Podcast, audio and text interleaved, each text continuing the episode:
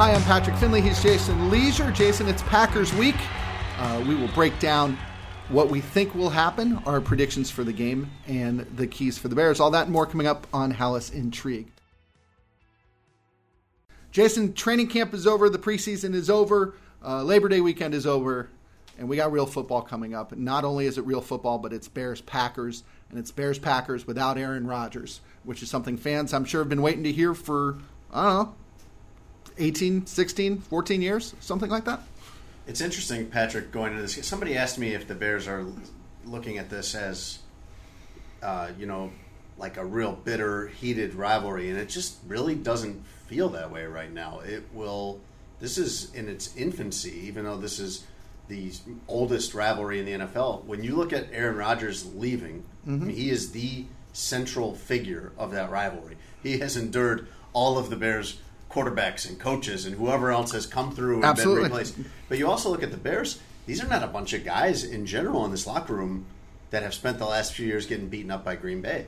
These are a lot of new players. When you have a totally new quarterback in for such a significant figure like Rodgers on one side, and you have a roster that's been overhauled significantly over the last two years, there is some sense that this feels like just another game at Halas Hall.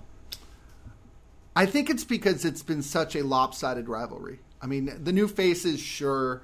You know, uh, the new quarterback in Green Bay, sure, that makes this feel a little less special, probably. But really, I mean, the Bears just can't win. I mean, they've lost eight in a row. Mm. Um, Matt LaFleur, the head coach of the Packers, has never lost to the Bears.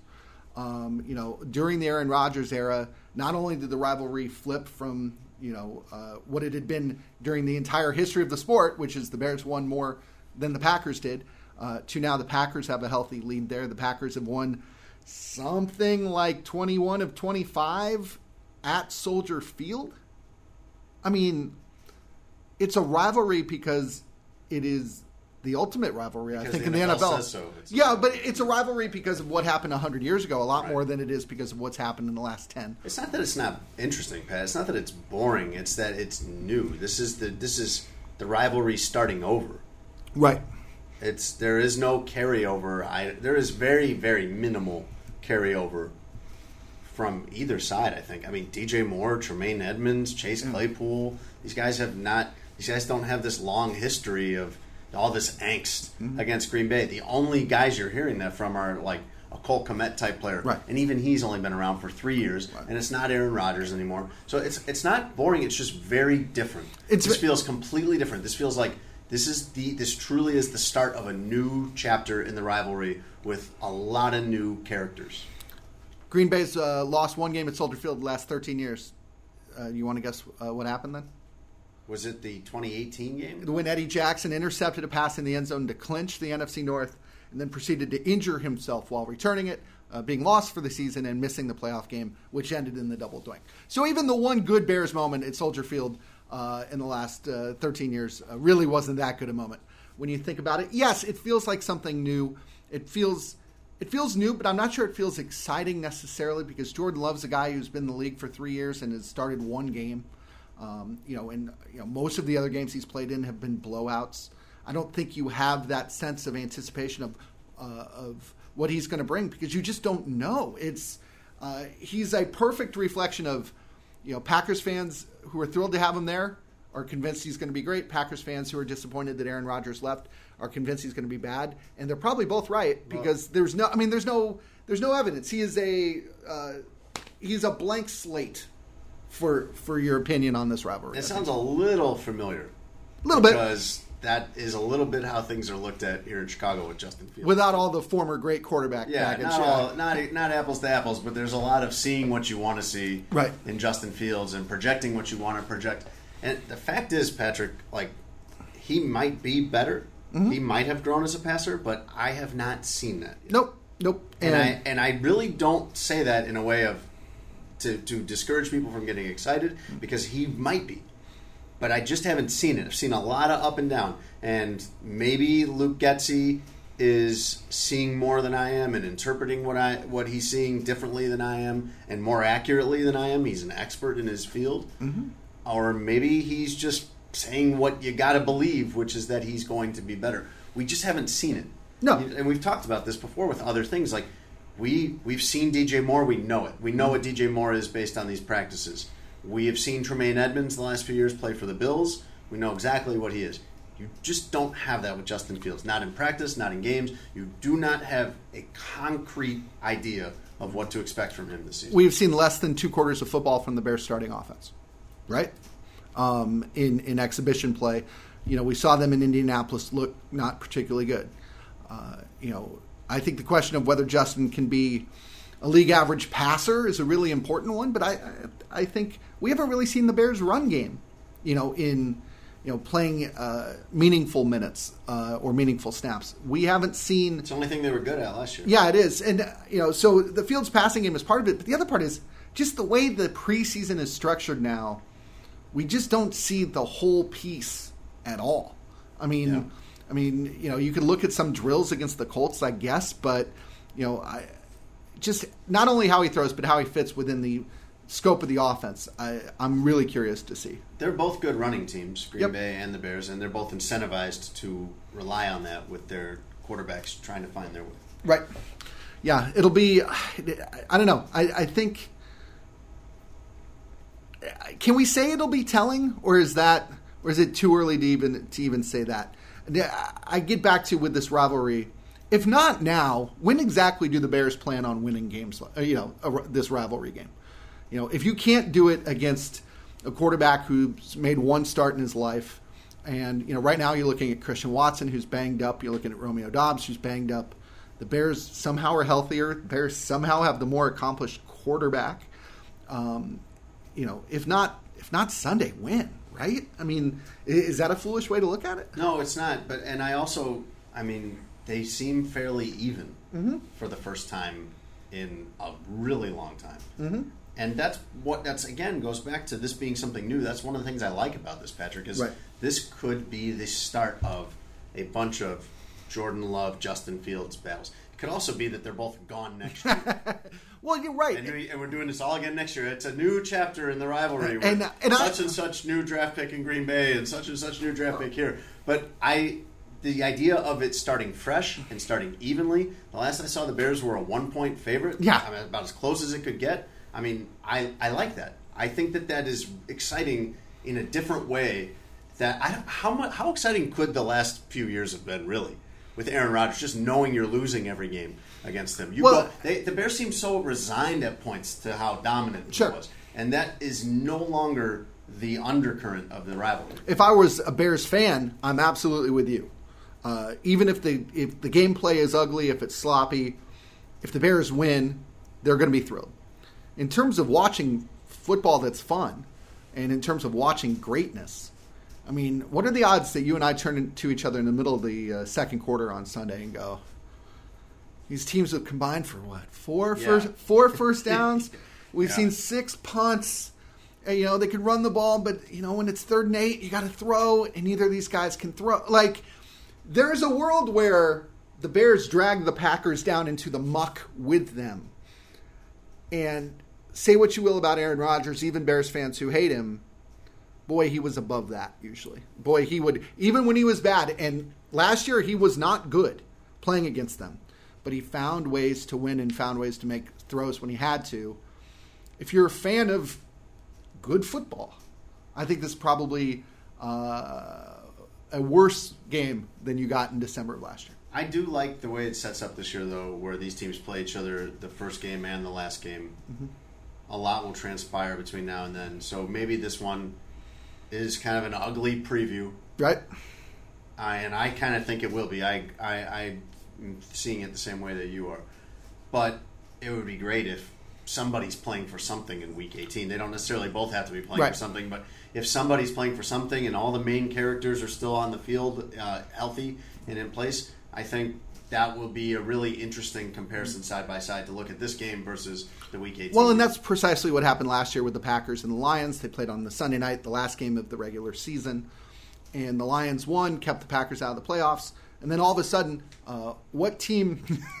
who's the worst team that got talked about every day on ESPN and NFL Network during the offseason? The Lions. Like, there's a way to kind of claim some offseason relevance uh, if you're good in that final game, even if you don't have anything to play for.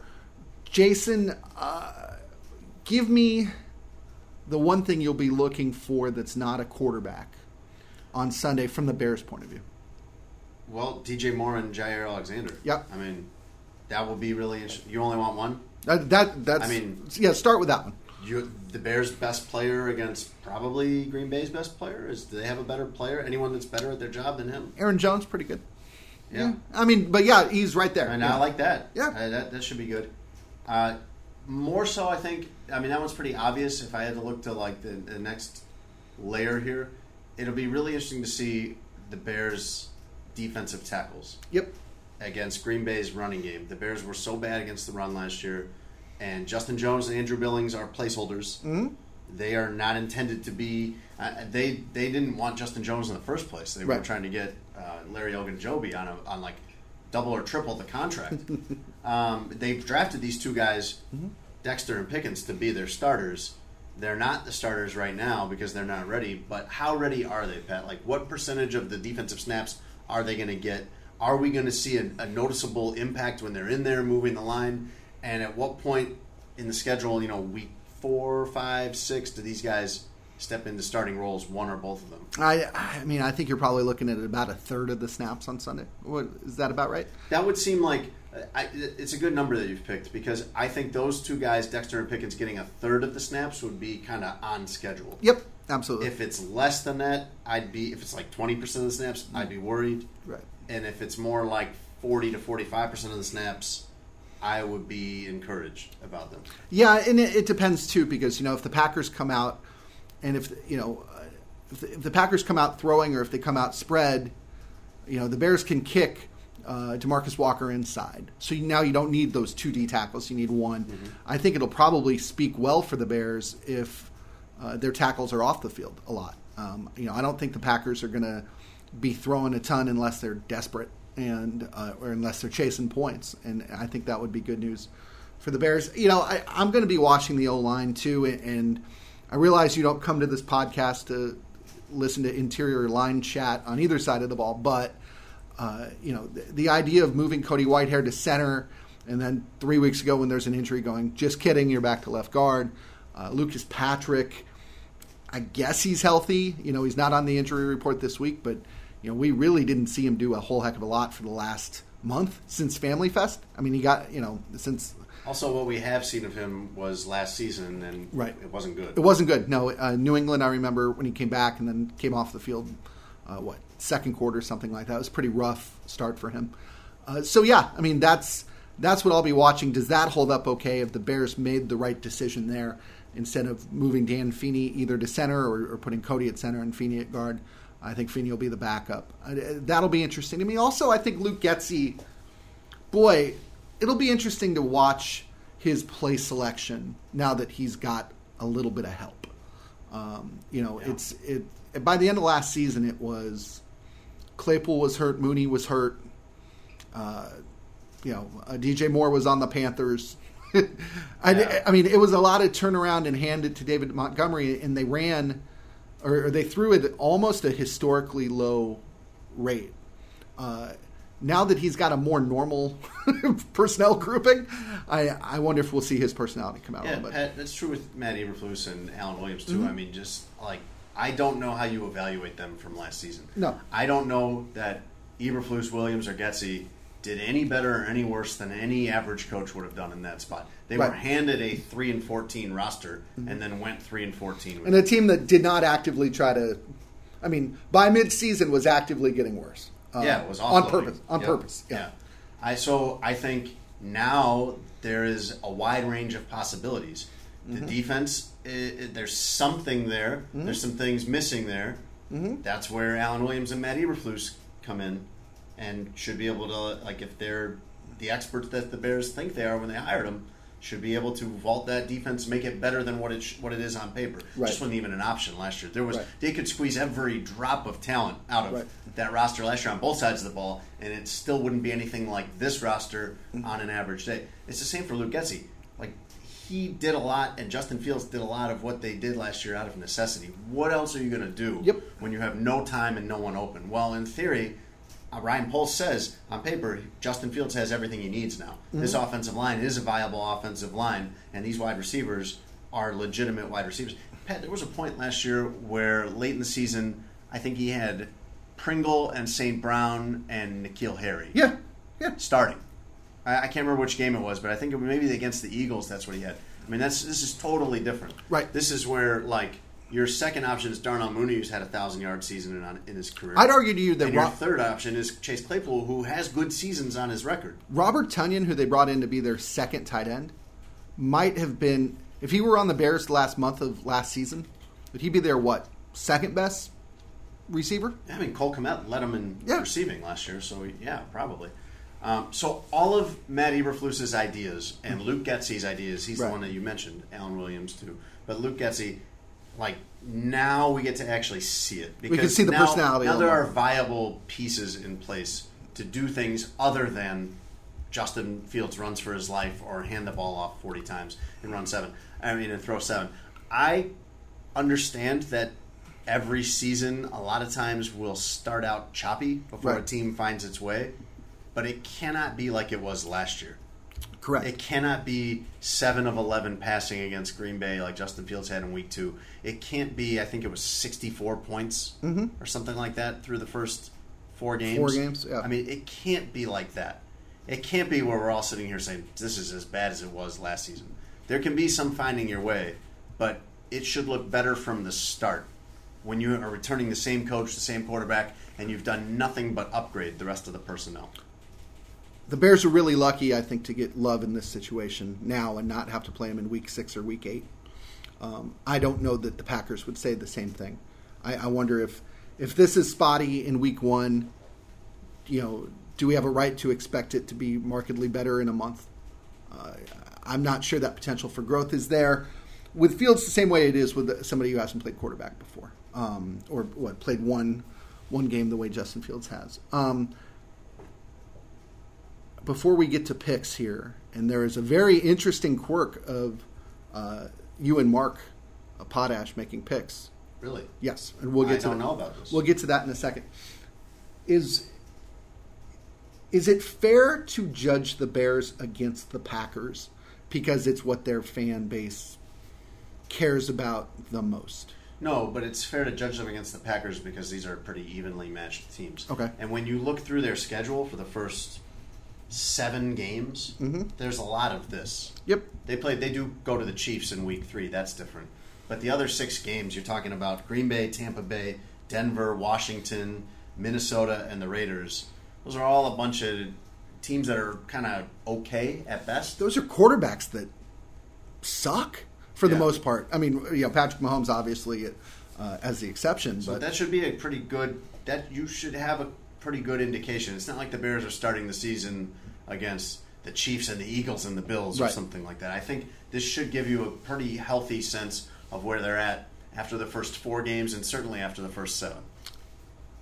Jason Lieser, I've got your pick written down.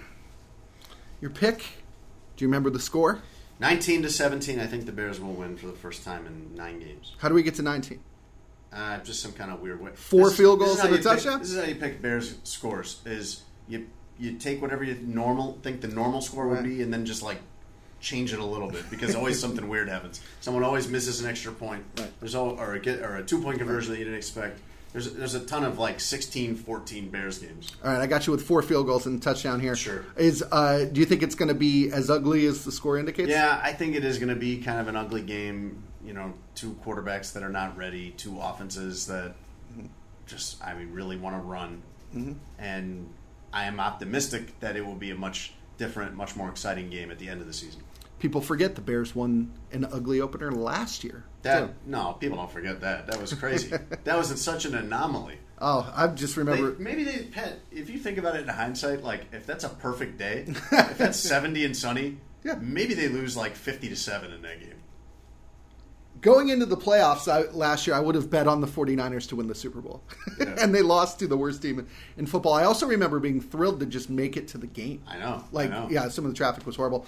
Mark Potash's score, Jason, you want to guess what it is? The same 19 to 17. for who? Chicago Bears. Oh, okay, cool. And, uh, Jason just explained how he picks screwy scores. Mark Potash picked the exact same screwy score uh, without uh, without consulting with you first. I yeah, presume. I, I often ask myself, what do I think Patsy would do? It's just a good rule for life. I've got the Packers 23-21. I'm just I, I just got to see it. I, I can't believe that it'll happen until I see it first. I, I think that's a fair statement. Matt Eberflus right now, uh, statistically the worst coach they've ever had, right? Um, Ryan Poles, statistically the worst GM they've ever had.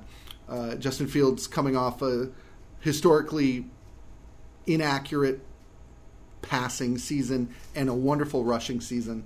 I just, I mean, I don't care who's underneath the Packer helmet.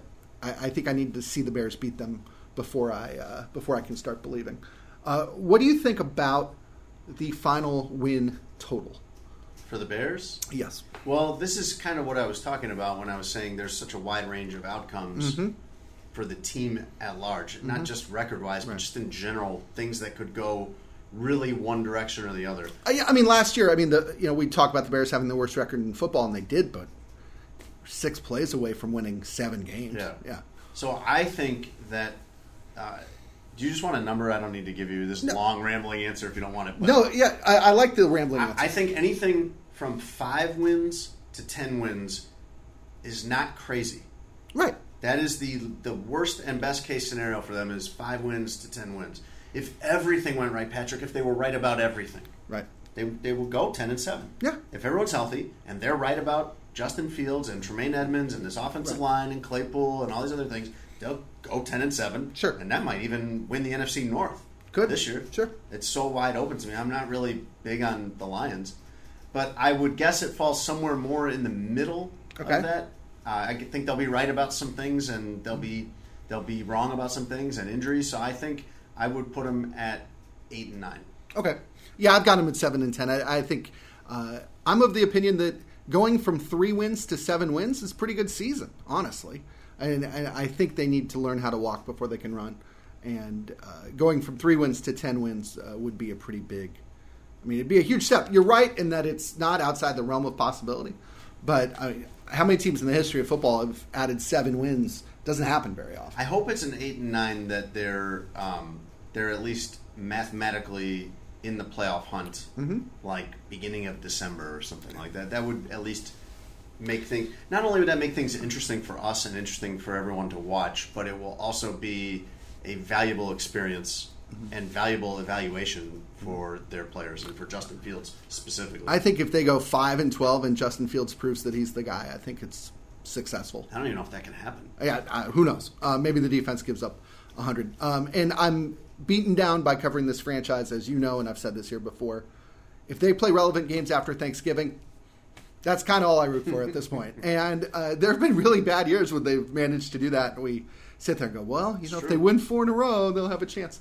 Uh, yeah, so I think we're about in the same place. Mark Potash also, I believe, has got them at uh, 7 and 10. They, they could win five games though. They could go five and twelve. That's not ridiculous. Jason, the They list of games you just seven, the, the list of opponents you just read off, they can win five games.